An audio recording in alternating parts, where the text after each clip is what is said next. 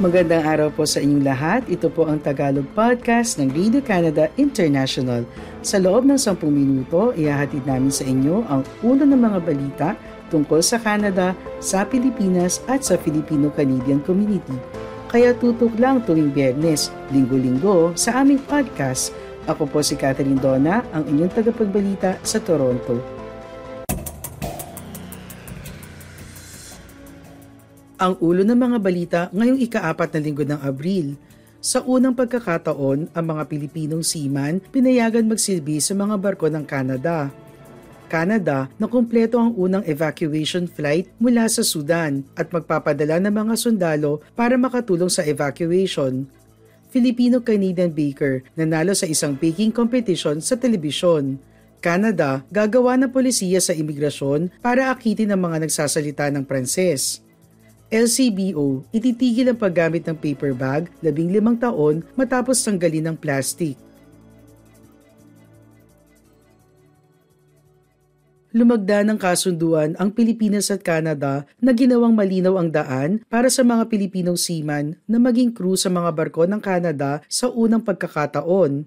Ito ay isang pagtatangka upang tugunan ang pangunahing problema sa loob ng mga barko ng Canada. Ang kasunduan sa pagitan ng Canada at Pilipinas ay nilagdaan noong March 19 na kinikilala ang Philippine Certificates of Competency para sa mga Pilipinong seaman na kilala bilang Standard for Training, Certification, and Watchkeeping for Seafarers. Ibig sabihin, ang mga Pilipino na seaman ay makakapagtrabaho na sa mga Canadian na barko sa pamamagitan ng work visa at hindi kailangan magkaroon muna ng permanent residency status.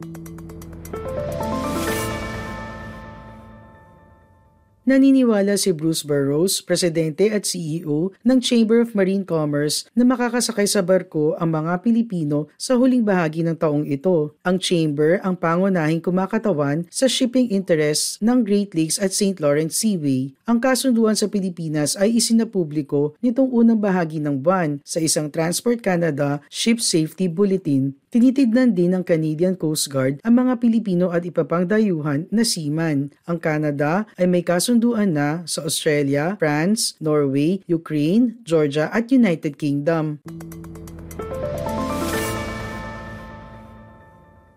May mga katanungan na ibinato kung ang Philippine Competency Certification ay naabot ng standards na itinakda ng International Maritime Organization, isang United Nations Ship Safety Agency. Inihayag ng isang European Maritime Safety Agency audit ang hindi pagsunod sa mga regulasyon ng Standard for Training, Certification and Watchkeeping for Seafarers. Gayunpaman, tinanggap kalaunan ng European Agency ang mga pahayag mula sa Pilipinas na gumagawa ito ng corrective action at inanunsyo na kikilalanin nito ang sertipikasyon ng Pilipinas. Nanatili ang Pilipinas sa listahan ng International Maritime Organization ng mga bansa na naabot ang kanilang standards. Sinabi ni Boros na ang Canada ay hindi papasok sa isang kasunduan sa Pilipinas maliban kung komportable ito sa competency levels. Ang shippers ay walang concerns. Kayo po ay nakikinig sa Tagalog Podcast ng Radio Canada International. Inanunsyo ni Defense Minister Anita Anand noong Webes na nagsagawa ang Canada ng unang evacuation flight para kunin ng Canadians mula sa Sudan. Hindi sinabi ni Anand kung ilang evacuees ang nakasakay sa flight para tumakas sa East African na bansa kung saan may umiiran na digmaan o kung kailan naganap ang flight.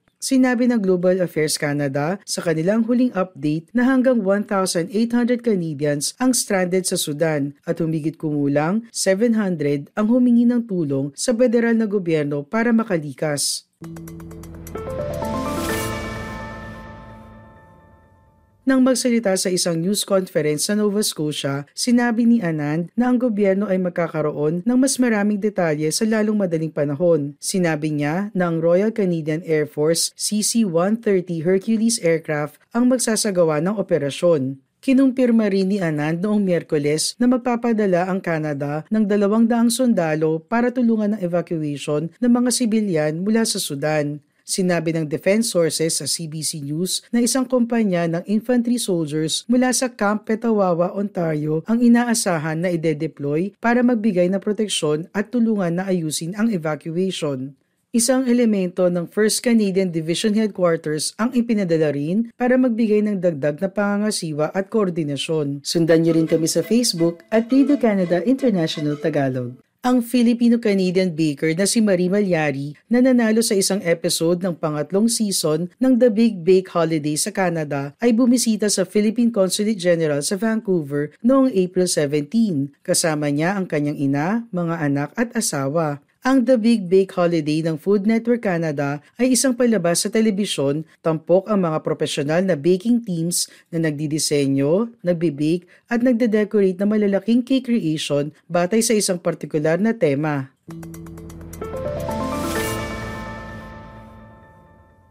Si Marie, ang head cake artist at kapwa may-ari ng Sugar Blooms and Cakes, kasama ang kanyang dalawang teammates at kapwa cake decorators, sina Erica Rotor at Geraldine Ong, ay gumawa ng halos limang talampakan na custom cake mula sa ube at makapuno sa loob ng limang oras.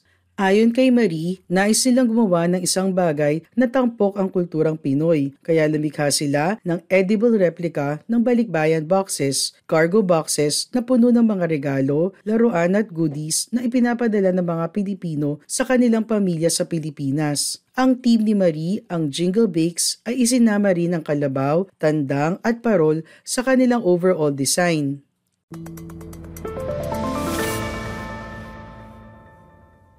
Ang Sugar Blooms and Cakes na matatagpuan sa Winnipeg, Manitoba ang nag-uwi ng $10,000 na grand prize sa pamamagitan ng kanilang Po Express Cargo Cake.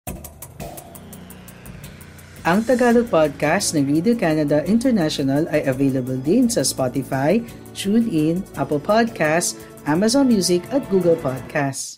Sinabi ng liberal na gobyerno na ito ay nagde-develop ng isang bagong polisiya sa francophone immigration bilang isang paraan upang lumago ang bikang Pranses sa Canada. Francophone ang tawag sa mga taong nagsasalita ng Pranses. Sinabi ni Official Languages Minister Jeanette Petipas Taylor na ang pagkakaroon ng isang bilingual workforce o populasyon ay isang advantage para sa Canada. Sa Canada, dalawang opisyal na lingwahe, Ingles at Pranses. Ang mga taong nakapagsasalita ng parehong wika ay tinatawag na bilingual.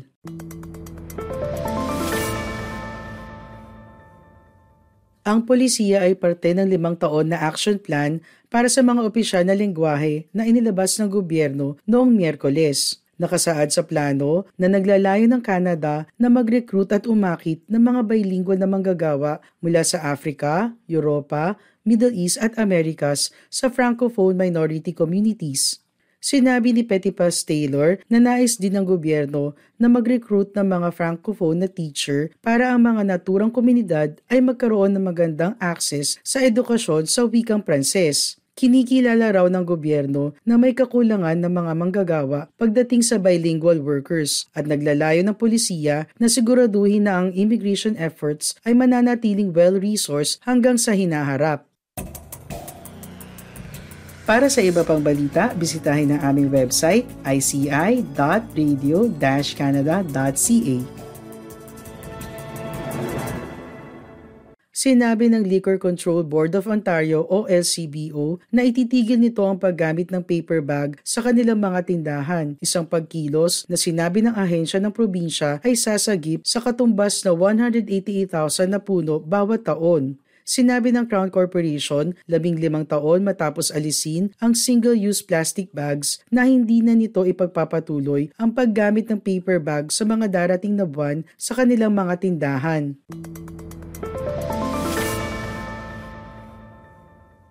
Sinabi ng LCBO na ang mga customer ay hinihikayat na magdala ng reusable bags o maaari sila bumili nito. Maaari rin mag-request ang mga customer ng gamit na cardboard box o isang 8-pack carrier ng libre. Sinabi ng LCBO na ang inisyatiba ay tatanggalin ang humigit kumulang 135 million na paper bag kada taon mula sa kanilang mga tindahan. Aalisin ang 2,665 tonelada ng basura mula sa mga landfill. Dumating ito matapos makipag-partner ang LCBO sa Tree Canada isang non-profit bilang parte ng pinakamalaking sustainability campaign para makalikom ng pera upang makapagtanim ng mga puno sa Ontario.